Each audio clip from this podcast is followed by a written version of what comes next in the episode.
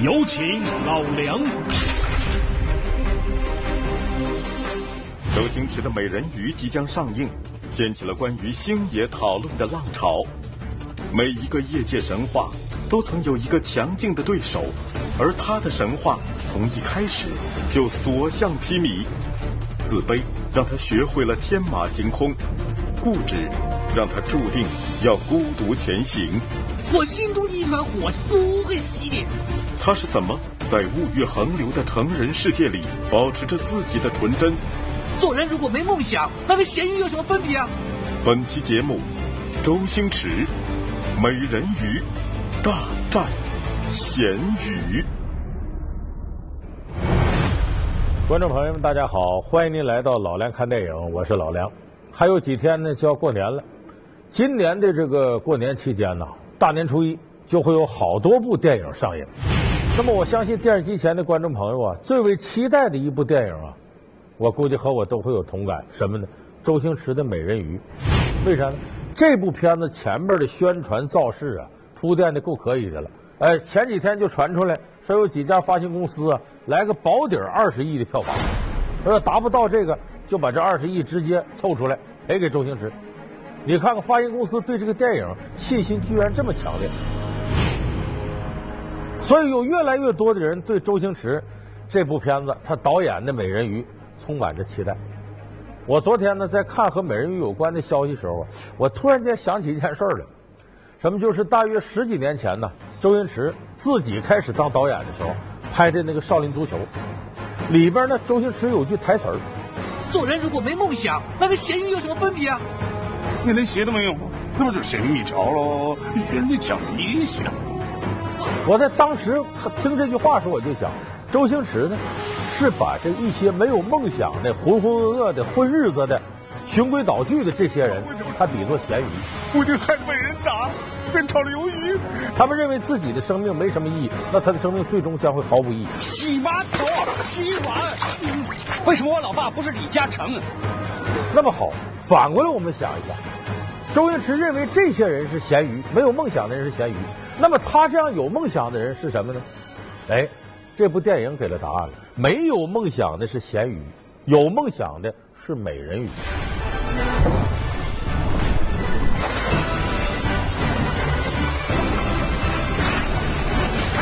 给他们看看这个。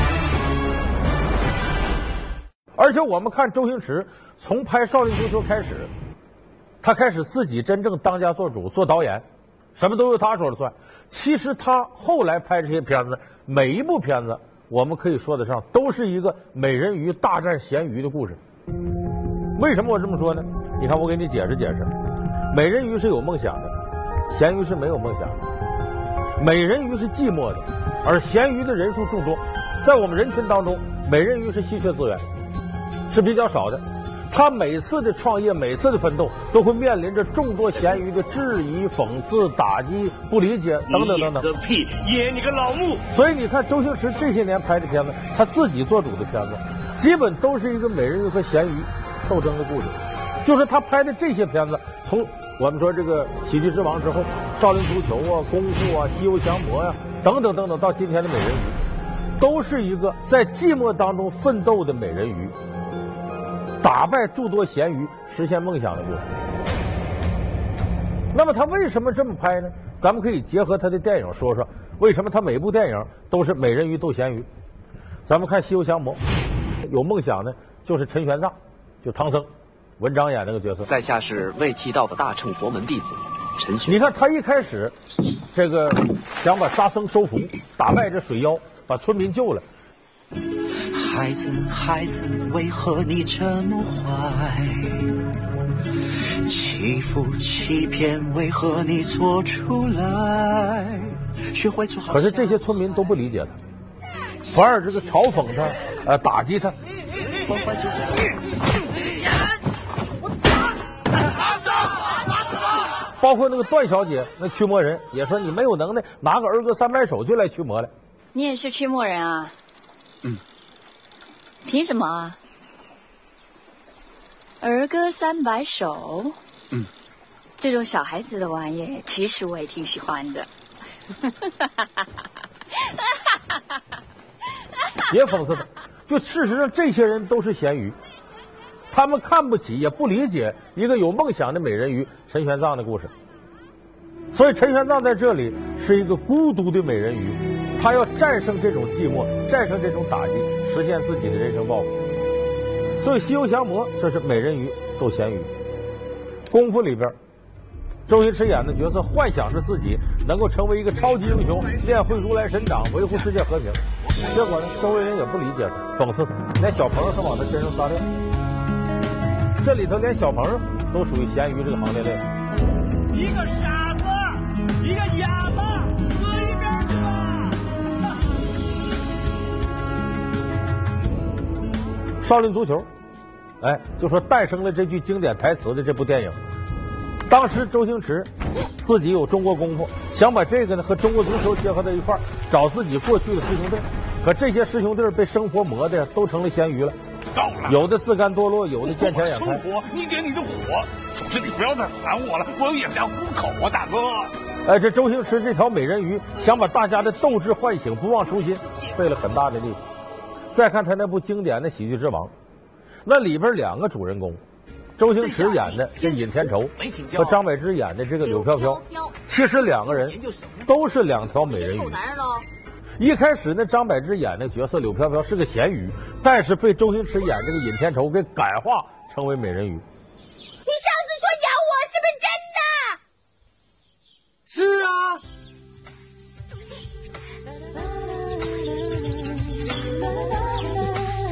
没骗我吧？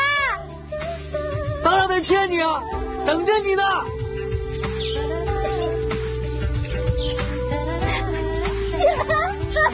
花要融化掉，心狂飙，甜蜜正在持续燃烧。And baby, all my candy kisses, I give them to you。 尹天仇这角色就是，无论周围有多少咸鱼打击我，你是街坊邻居啊，呃，包括一些伙伴，还有。啊，包括还有一些这个呃小流氓啊啊！你还演什么戏呀、啊？你个死跑龙套的！你这个死跑龙套的！呃，其实啊，我是一个演员。他始终坚持，其实我是一个演员，怀着美人鱼式的一种梦想。你等这里边张柏芝演的柳飘飘也是，她本来是个夜总会坐台小姐，在这个尹天仇感化之下呢，我不要做咸鱼，我要做美人鱼，我要坚守自己的人生理想，我要过一种。不屈从于外部势力，完全听从于内心的生活。可结果呢，他发现呢，夜总会里的其他的小姐同行，那个妈咪，包括那些嫖客等等等等，这些都是咸鱼。干嘛？又耍花样？我不是耍花样。记住没有？每次他打击他，再说一次，把柳飘飘最后打到地上，打得满脸都是血。真的不行！当着这么多人面前再说一次，行不行？不行。嗯，都是，信不信？所以这一幕是非常有象征意义，是典型的美人鱼和咸鱼斗争的故事。周星驰这些年来拍的片子都是有梦想的美人鱼大战没有梦想的咸鱼这样的故事。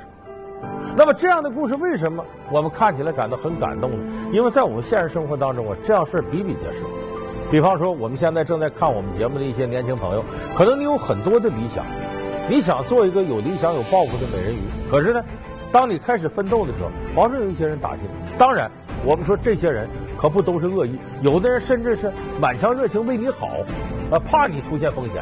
可是呢，往往这种打击会使你理想的热情刚刚起来就被一盆冷水给浇灭了。就是我们每个人都有美人鱼式的内心，可是呢。在生活当中呢，被咸鱼们所左右，一点点自己也变成一条更干更咸的咸鱼。这似乎是我们绝大多数人人生当中一种宿命。所以每当我们看周星驰这样电影的时候呢，就会想起我们未曾熄灭的理想之火，在电影里又燃烧起来了。你只欠一个机会。是啊，那你脚踏实地的做人吧。这里有一份洗厕所的工作，你先做着，你就别做梦了。做人如果没梦想，那跟咸鱼有什么分别啊？不管你看得起看不起我，都是一个演员。拿痛来说呢，根据俄国戏剧理论大师施坦尼斯拉夫斯基的说法呢，应该是从外到内再反映出来的。你真的带着清水寺跑套的胡说八道啊！小姐，如果你一定要叫我跑出套的，你可不可以不要加一个死字在前面？整天臭屁，到处教人演技，学人讲理论，教人装黑社会，收保护费，简直侮辱演技这两个字。我心中之船，我是不会洗脸。你怎么顶啊？ 顶得了，你顶不了；顶得了，你顶不了；顶得了。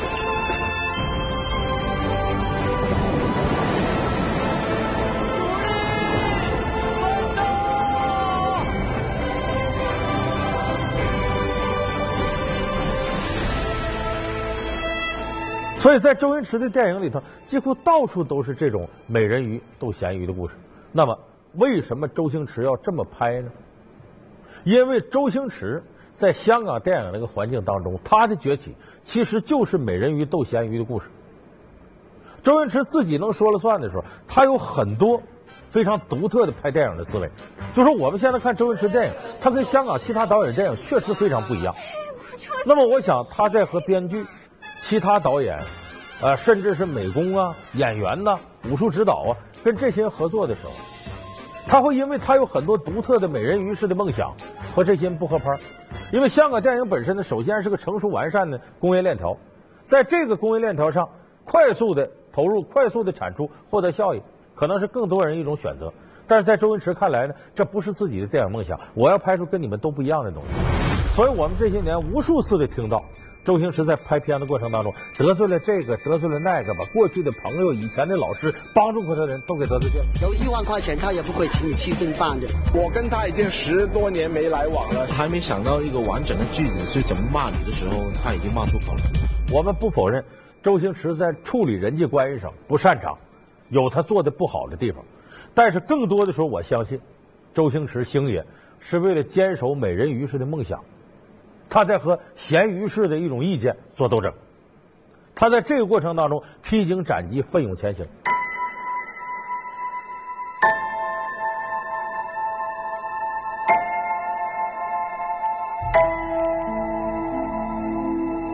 所以周星驰电影为什么卓尔不群很独特？我想这跟他一种独特的坚守有直接关系。说白了，周星驰是怀着一种美人鱼式的情怀来干电影的。 那么周星驰能够释放美人鱼式的情怀，战胜诸多的咸鱼，他的本事在哪儿呢？有两点，这是一般人达不到的。第一个，天马行空的想象力；第二个，你学都学不来的那个童心。首先，咱们说天马行空的想象力。周星驰的片子里头，有一些你匪夷所思的古怪的创意。这些古怪的创意，它的根来自哪儿呢？就是周星驰自身天马行空的一种想象力。 在新片《美人鱼》上映之前，电影宣发团队放出了这样一段极具个性的电影片花。故事中，邓超扮演的角色声称：“我刚才被人鱼绑架。”可是受理报案的民警却不知道当事人口中的美人鱼究竟是什么。那不是左和右，是上和下。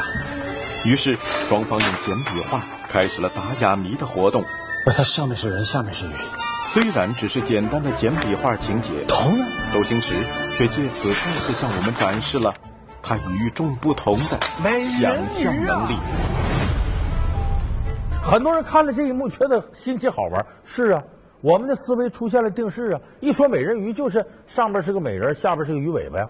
可其实美人鱼就说是半人半鱼了，谁见过美人鱼啥样啊？人家当然可以左边是鱼，右边是人了。 也可以上下两个人头鱼头，上下两个人的下半身和鱼的下半身都可以吗？所以这样的想象力在我们看起来非常感到惊奇。而电影里出现那几个构图都是周星驰自己手工画出来的。那它上面是人，下面是鱼。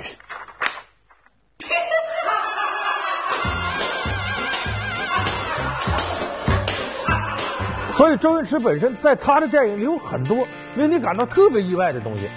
这来自他雄奇奔放、天马行空式的想象力。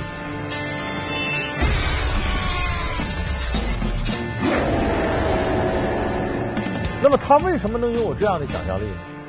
这和他的童年密不可分。咱们分析每个人的成就的时候，或者说性格的时候，你会发现都跟他小时候有关。你记住，这种天马行空的想象力，往往来自一个屈辱的童年。就当自己的世界里边，在外部无法战胜别人，受欺负，他就会在内心激发出一种想象力，通过想象力来战胜对手，来达到自己心理平衡，不至于憋屈的要死。这是一种外部压力造成的一种释放带来的想象力。周星驰小的时候就生活在像功夫里边中龙寨一样的贫民窟，一个傻子，一个哑巴，死一边去吧！他父母离婚，他打小是跟着外婆长大的，家里也没有一个爸爸式的人物给他撑腰，总被外头的坏孩子欺负，他也打不过人家，所以这一欺负把他憋屈的，在心里就想象我是什么超级英雄，我是个了不起的战神，我最后一定把你们都打败，都报复回来。所以正是外部受压制，他内心世界去延展这一块，达成平衡，他就变得想象力非常强大。其实这一点呢，绝不止周星驰。咱们看这个超人漫画的诞生，怎么诞生的？他是当时在美国呀、啊、受苦受难的犹太漫画家，受欺负，所以他心里想能成为一个超人，最后战胜你们，保护我们这些弱者。所以犹太漫画家在屈辱当中创造了把裤衩穿在外头的超人形象，而周星驰也是如此，一个屈辱的童年，他希望通过想象力达到平衡和满足。所以周星驰的片子里头有非常多的突破传统思维定式的，这是第一个天马行空的想象力。第二个更加重要，你学都学不来的童心。就周星驰内心世界始终住着一个小孩，这个小孩从小到大，随着他年龄增长，这孩子不长大，所以他的作品里头充满着一种童趣儿。这种童趣儿呢，能让你进入他作品之后呢，处处的感到新奇。其实每个人心里都住着一个小孩，只不过随着时间的流逝之后呢，一点点被现实不断的否定而变得苍老起来。就像我们小时候，可能我就幻想过，我考大学，北大录取我，清华录取我，哎呀，这两家得争我，因为我都打起来了，两个校长就为抢我都打起来了，我想的倒挺美。可是随着你的学习成绩呢，一点点老师说你呀考不了北大，考不了清华，慢慢的那种童趣式的幻想，那种童真没了。但周星驰不是，他从来没有变成他自己讨厌的那类人，他是在内心世界里不断小心呵护这个童真童趣，所以他做的相对来说是非常完整的。那么我们说他的童趣体现在什么上呢？我举个例子，咱们看《喜剧之王》，尹天仇呢总抱着一本书，名字叫《论演员的自我修养》，斯坦尼拉夫斯基写的。他跟谁都说，其实我是个演员，但他当时确实是个死跑龙套。我只求演出，就给我个机会啊！生活很糟糕。我不知你注不注意，他家墙上有个招贴画，招贴画上有一行字，叫“我是一坨屎”。这就说明当时尹天仇知道自己的生活状态就是一坨屎，但是呢他不去相信这个，他相信我其实是个演员，我终究会在舞台上焕发出自己光彩。这是什么逻辑呢？这是小孩的逻辑。就是孩子他是不会接受你理性的反驳的，他会按照自己的同事同趣继续坚信我热爱的东西，这是小孩的逻辑。周星驰就是这样的逻辑，就不论理性的东西多么去否定他，我依然坚持我童趣式的热爱。所以你看《喜剧之王》里尹天仇从来没拿过枪，他能啪啪啪啪啪啪把一排毒贩子全给打死。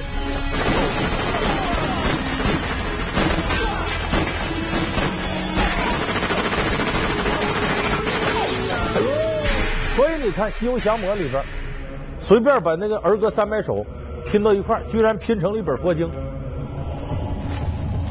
陈玄奘靠这个佛经一巴掌把孙悟空给降服了。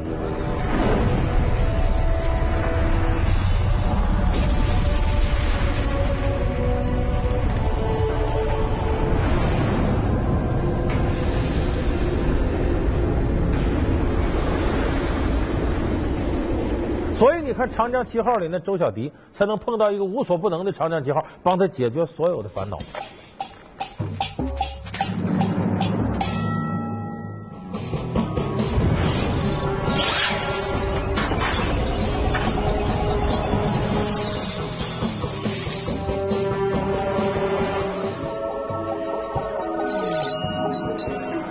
就在周星驰的电影里头，处处都体现了这些东西，就没有什么是不可能的事儿。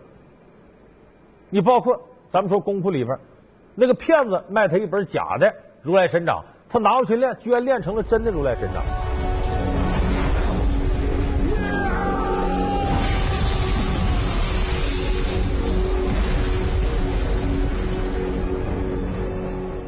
这小孩的世界，只要你相信，什么奇迹都会发生。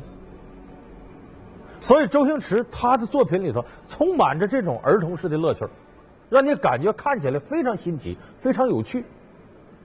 当然，他这个要靠各种电影手段实现。原来周星驰最开始拍电影的时候，那个特技效果很少，啊，那五毛式的特技也展现不出这个东西。等他开始自己做主当导演之后呢，特技效果的水平提升了，所以周星驰大量的运用特效。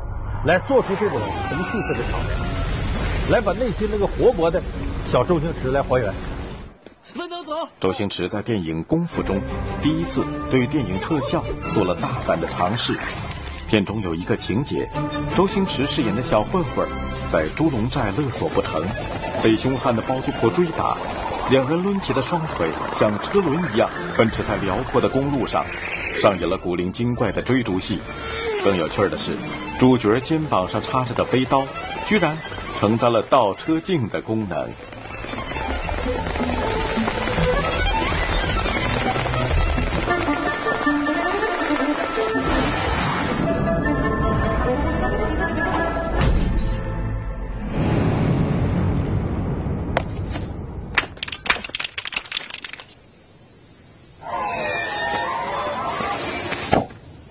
你像还有他跟火云邪神打斗的时候，火云邪神把他打的就简直是一滩肉泥了，就快打死了。这里依然他能拿个小棍棒，啪，在火云邪神脑袋上敲一下，这是什么？小孩想象出来的倔强的一种复仇情绪。还有最后，他把火云邪神打败了，压倒似的把火云邪神打那儿了。火云邪神问：“这是什么掌法？想学啊你？我教你啊。”其实这是什么呢？ 火云邪神本来是个大反派，反人类的罪犯，可是，在周星驰眼里看来呢，你就是一个和我游戏完了、被我打败了的一个小伙伴。我也没有跟你有什么深仇大恨。回过头之后，第二天咱俩见面还要玩呢。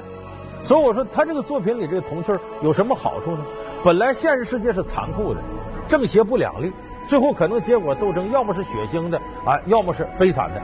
但是经过周星驰童趣的这种包装。 让你能够在一种游戏式的外壳里面感受到一种温暖的东西，没什么，这个世界真的不那么恶，它很美好。所以他这种童趣呢，保证了他的作品呢，既有一种战胜现实啊这种梦想升华，又有在现实当中发挥正能量的东西。所以我们看完周星驰片子，你不堵得慌，你心里头充满着希望。我想这恰恰是他童趣的一种典型。那么，天马行空的想象力。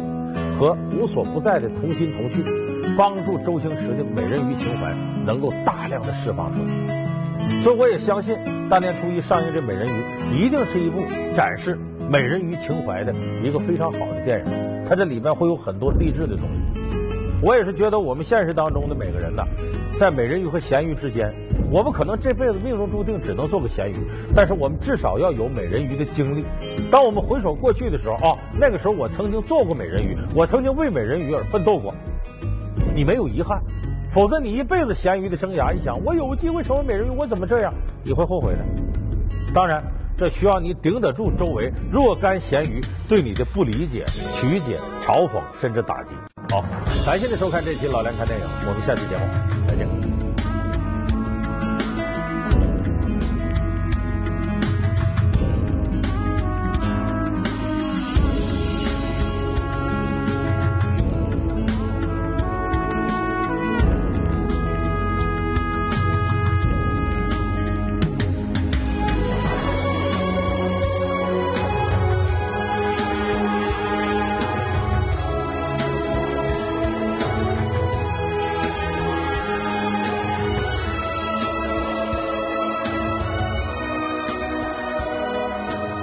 接下来你即将收看到的是家庭公开课。